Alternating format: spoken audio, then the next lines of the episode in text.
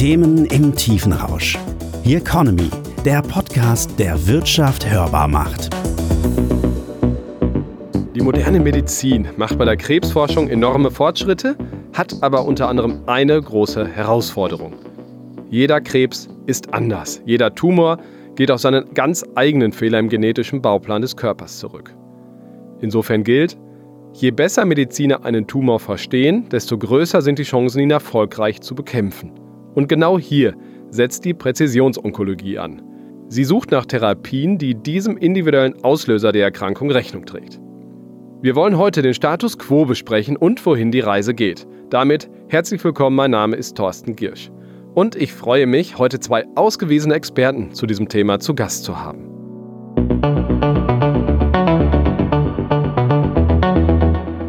Dominik Mumberg ist uns zugeschaltet. Er ist Humanbiologe, seit über zwanzig Jahren Forscher und leitet die Krebsforschung bei Bayer. Schönen guten Tag, Herr Giersch. Und Matthias Rosberg ist dabei. Der ist Geschäftsleiter der Onkologie und Hämophilie bei Bayer Deutschland. Hallo. Hallo, Herr Giersch. Grüß Sie. Herr Mumberg, ungefähr eine halbe Million Menschen erkranken Jahr für Jahr in Deutschland neu an Krebs. Kann es eines Tages eine Therapie geben, die den Krebs, wenn man ihn so nennen will, besiegt? Ja, also dazu muss man sagen, wir machen sehr große Fortschritte im Verständnis der Entstehung und der Behandlung ähm, von Krebs. Und wir werden über die nächsten Jahre sicherlich weiterhin in der Lage sein, verschiedene Krebsarten immer besser zu behandeln. Man muss allerdings auch ganz klar wissen, dass es nicht den einen Krebs ähm, halt gibt, sondern dass fast jeder Krebs durch unterschiedliche Ursachen, Entstehungsmechanismen und auch Wachstumsformen charakterisiert ist und dass wir deswegen nicht ähm, eine Therapie für jeden Krebs haben können, sondern zusätzlich zu den klassischen Behandlungsmethoden wie Chemo und Radiotherapie neue Therapien brauchen, die gezielt und immer differenzierter diese Krebsformen attackieren, um dann eine möglichst gute Wirksamkeit bei erträglichen Nebenwirkungen ähm, zu generieren. Herr Rosberg, wo liegt denn dann ein realistisches Ziel, was man erreichen kann in den nächsten, ich sag mal, fünf bis zehn Jahren? Wie, wie motiviert man die Truppe auch, die ihre Forscher sozusagen, wenn es doch so ein, ein steiniger Weg ist voller Rückschritte? Ja, ich glaube, wie Herr Mumberg richtig sagte, so sehr motivieren muss man die gar nicht, weil die sprudeln über vor lauter neuer Ideen, weil wir mit jedem Target, was wir entdecken, also jede neue Mutation, die wir entdecken, natürlich auch neue Möglichkeiten kriegen, äh, Medikamente zu entwickeln. Äh, ich denke, man muss eher die Erwartungshaltung managen auf Seite der Ärzte und Patienten, dass Krebs nicht per se heilbar wird, aber eben chronifizierbar wird. Das heißt, wir können die Patienten wie chronisch Kranke durch ihr Leben führen. Sie leben eben nicht ohne Krebs, weil nicht heilbar, aber eben mit dem Krebs. Und haben trotzdem eine sehr hohe Lebensqualität. Und das ist, glaube ich, das mittelfristige Ziel, was auch heute schon bei einigen Tumorarten möglich ist. Und das müssen wir noch verbreitern. Würden Sie der These zustimmen, dass das bessere Aufklärung auch nötig ist? Also erkennt man viele Tumore auch oft zu spät? Unbedingt. Das ist eigentlich eins der Hauptprobleme, die wir haben, dass Menschen viel zu spät, also weil sie nicht zur Vorsorge gehen, deswegen Krebspatienten viel zu spät diagnostiziert werden, wenn in aller Regel macht ein Tumor sich erst symptomatisch bemerkbar durch ein Schmerzgeschehen, durch irgendeine körperliche Einschränkung, wenn er eine so große Raumforderung äh, entwickelt hat, dass es eigentlich für eine Heilung äh, im klassischen Wortsinn zu spät ist. Würde man alle Tumoren im Stadium eins oder höchstens zwei, also sehr früh in der Erkrankung erwischen, hätten wir bedeutend bessere Chancen, auch viele Patienten nachhaltig zu heilen oder ihnen wirklich ein sehr, sehr langes Überleben zu ermöglichen. Herr Mumberg, bei, bei Krebstherapie denkt man ja oft an die Chemo, die berühmte Chemotherapie oder Bestrahlung. Können Sie erklären, was Präzisionsonkologie denn, denn ist oder was sie ausmacht?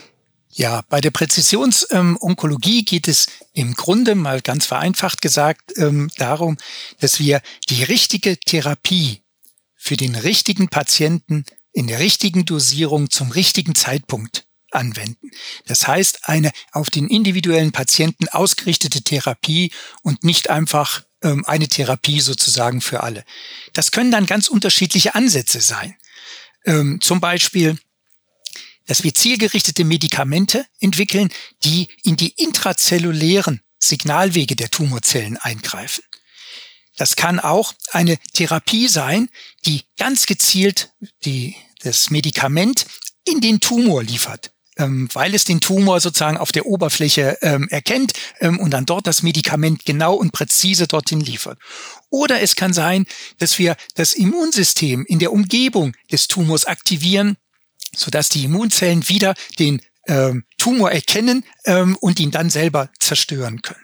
Das sind ganz unterschiedliche Ansätze. Im engeren Sinne geht es bei der Präzisionsonkologie häufig darum, dass wir die Veränderungen im Erbgut des Tumors erkennen, das, was den Tumor antreibt, und dann versuchen, genau diesen Treiber des Tumorwachstums auszuschalten, um damit einen maximalen therapeutischen Effekt bei wenigen Nebenwirkungen zu erreichen. Wenig Nebenwirkungen ist, ist das Stichwort. Also eine Chemo tötet ja auch viele Zellen drumherum, die eigentlich ja gesund sind. Also man schießt ja damit mit viel Streuverlusten.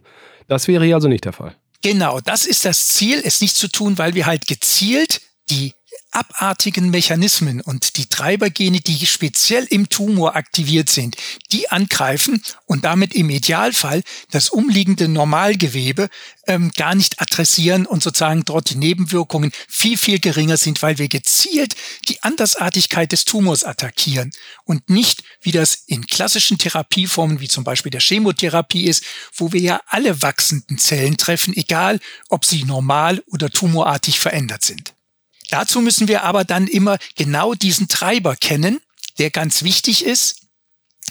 Und das ist dann so ein bisschen wie die Suche nach dem, in dem Harry Potter Buch sozusagen halt, der Stein der Weisen, die Suche nach dem fliegenden Schlüssel, nach dieser einer Nadel im Heuhaufen, die ganz gezielt den Tumor ausmacht und nicht das Normalgewebe.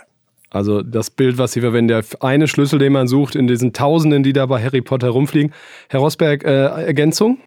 Ja, äh, einfach kann man sich das vorstellen, so klassische Chemotherapie, wenn man das vergleicht mit einer Gießkanne. Sie, sie gießen mit einer Gießkanne und treffen natürlich äh, alles, äh, was äh, vor ihnen wächst. Und wenn sie, wenn sie es auf ein Unkraut abgesehen haben, dann würden sie da vielleicht lieber mit einem gezielten Strahl draufgehen, um wegen die anderen Pflanzen, ähm, die sie da nicht im Blick haben, bestehen zu lassen. Und so kann man sich das ungefähr auch vorstellen mit dem Vergleich Chemotherapie zu Präzisionsonkologie, was Herr Mumberg gerade ausführte. Wir sind also wesentlich genauer heutzutage. Und durch diese Genauigkeit verhindern sie die ganzen fatalen Nebenwirkungen, die für Krebspatienten eigentlich das wesentlich belastendere, während sie therapiert werden, sind. Diese Genauigkeit ist mega spannend und auch, glaube ich, super relevant. Darf ich da eine Nachfrage stellen? Also wie geht das denn? Also wie kann der Arzt, der Forscher den Treiber des Tumors denn, denn ausspüren? Ist das diese molekulare Testung oder wie, äh, welches Stichwort wäre da das Richtige? Ja, das ist die genomische Testung, das ist genau das richtige Stichwort, äh, oder auch Next Generation Sequencing, ähm, wo wir in Deutschland auch sehr führend sind, und das ist weitestgehend automatisiert. Sie müssen sich vorstellen, der Patient gibt im Prinzip eigentlich nur eine Gewebeprobe des Tumors ab äh, in der Pathologie, und den Rest machen äh, große, sehr schnell arbeitende Maschinen. Und die kommen dann diesen ganzen Zielstrukturen, die in einem Tumorgewebe verändert sind, sehr schnell und sehr genau auf die Schliche.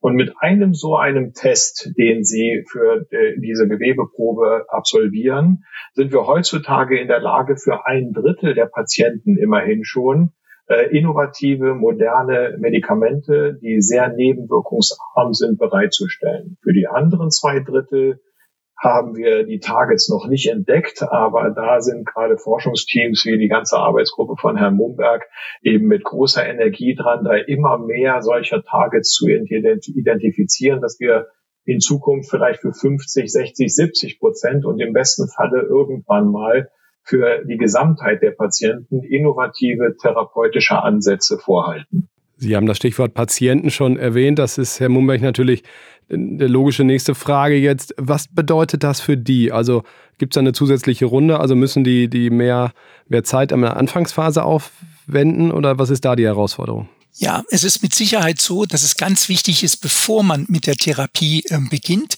dass wir versuchen, erst einmal zu verstehen, was diesen Tumor ähm, antreibt. Und deswegen, wie von Herrn ähm, Rosberg ähm, gesagt, schon ist es ganz wichtig, dass wir erst einmal eine Probe dieses Tumors ähm, analysieren. Und man muss sich das vorstellen, im Grunde, man nimmt sich dann diese Tumorzelle und schaut sich das Erbgut ähm, an. Und das ist wie ein Buch, ein Buch aus drei Milliarden Bausteinen. Und dann liest man mit diesen Maschinen dieses Buch in kürzester Zeit, ähm, in wenigen Stunden durch und sucht jetzt nach ganz bestimmten bestimmten Stichwörtern, die einen Hinweis auf diese Treiber ähm, ermöglichen. Und wenn man diese Diagnostik gemacht hat, dann kann man versuchen, für dieses Drittel der Tumore, für das wir heute schon präzisionsonkologische Therapien haben, genau die passende Therapie zu machen.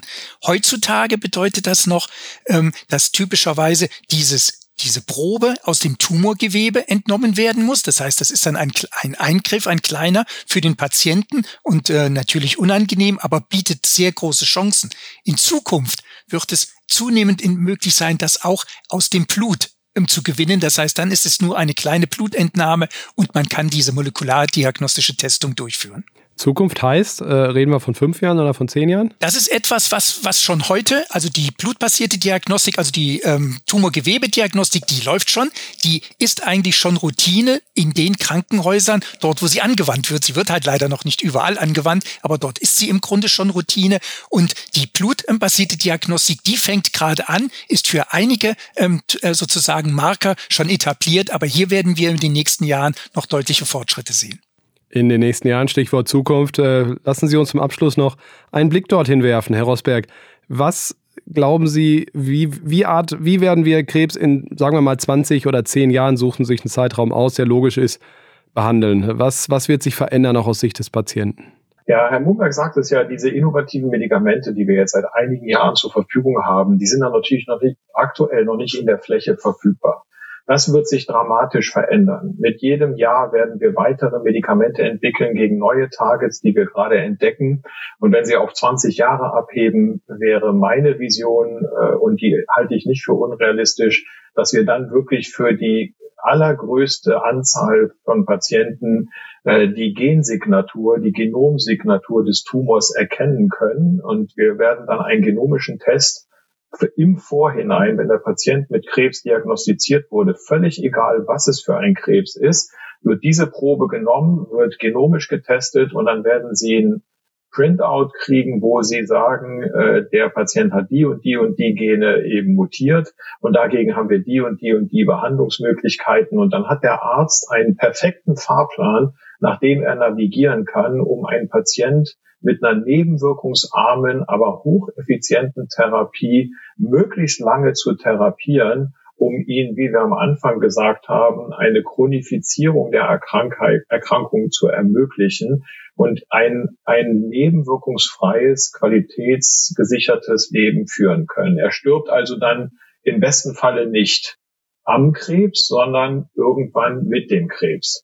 Herr Mumberg, auch an Sie die Frage, wie sehen Sie, ich bin jetzt vierzig Jahre alt, was würden Sie mir sagen, wie, wenn ich mal in ein Alter komme, wo Krebs eben nicht unwahrscheinlicher wird, äh, äh, hoffentlich in vielen, vielen Jahren, was, was kann ich erwarten? Und vielleicht auch noch als Nebenfrage, welche Rolle spielt Technologie wie zum Beispiel künstliche Intelligenz vielleicht auf dem Weg dorthin? Ja, also das Erste, ähm, was wir ja schon früher im Rahmen des Gesprächs angesprochen hat, ähm, hatten, ist es ganz wichtig, die Vorsorge. Wie von Herrn Rosberg ähm, vorhin schon erwähnt, nach wie vor ist beim Krebs die beste ähm, Therapie die Vorsorge. Das heißt, für Sie als Mann zum Beispiel zur Prostatakrebsvorsorge, zur Darmkrebsvorsorge regelmäßig zu gehen. Denn je früher man einen Tumor erkennt, desto höher sind die Chancen zur Heilung oder aber zu einer guten Therapie. Das wäre also meine erste ganz klare ähm, Empfehlung an Sie und an äh, jeden Zuhörer ähm, auch. Die zweite ist dann, ähm, wenn man, wie gesagt, leider doch mit einer solchen schlimmen Diagnose konfrontiert wird, dann halt ähm, sicherstellen, dass bevor man mit einer Therapie halt anfängt, dass Genom- und die molekularbiologische Diagnostik durchgeführt wird, um eine möglichst zielgerichtete Diagnostik durchzuführen. Wir werden dort immer besser ähm, werden hinsichtlich der Diagnostik ähm, äh, und auch der Therapie. Und wir werden dort, wie von Ihnen erwähnt, auch mit Hilfe von künstlicher Intelligenz immer besser in der Lage sein, vielleicht eines Tages sogar nicht invasiv ähm, sozusagen Hinweise über die Treiber in Tumoren zu finden, um dann eine immer zielgerichtetere Therapie ähm, herauszufinden. Und wie schon gesagt, ähm, selbst dann vielleicht, wenn eine Therapie versagt und wir eine Resistenz in einem Tumor finden, dann schon die nächste Therapie zu haben, sodass wir auf jede Tumorerkrankung schon die passende Antwort sozusagen haben. Das wäre das Traumziel eines Forschers, aber das ist natürlich noch lange hin. Aber das ist ein gutes Schlusswort, Herr Mumberg. Vielen Dank, auch Ihnen, Herr Rosberg. Sie haben mir persönlich, muss ich sagen, viel Mut gemacht. Ich habe viel gelernt. Ich hoffe, Sie, liebe Hörer, auch. In diesem Sinne, Dankeschön fürs Mitreden und fürs Zuhören und ich würde sagen, bis zum nächsten Mal. Ciao. The Economy, der Themenpodcast der Solutions bei Handelsblatt. Überall, wo es Podcasts gibt.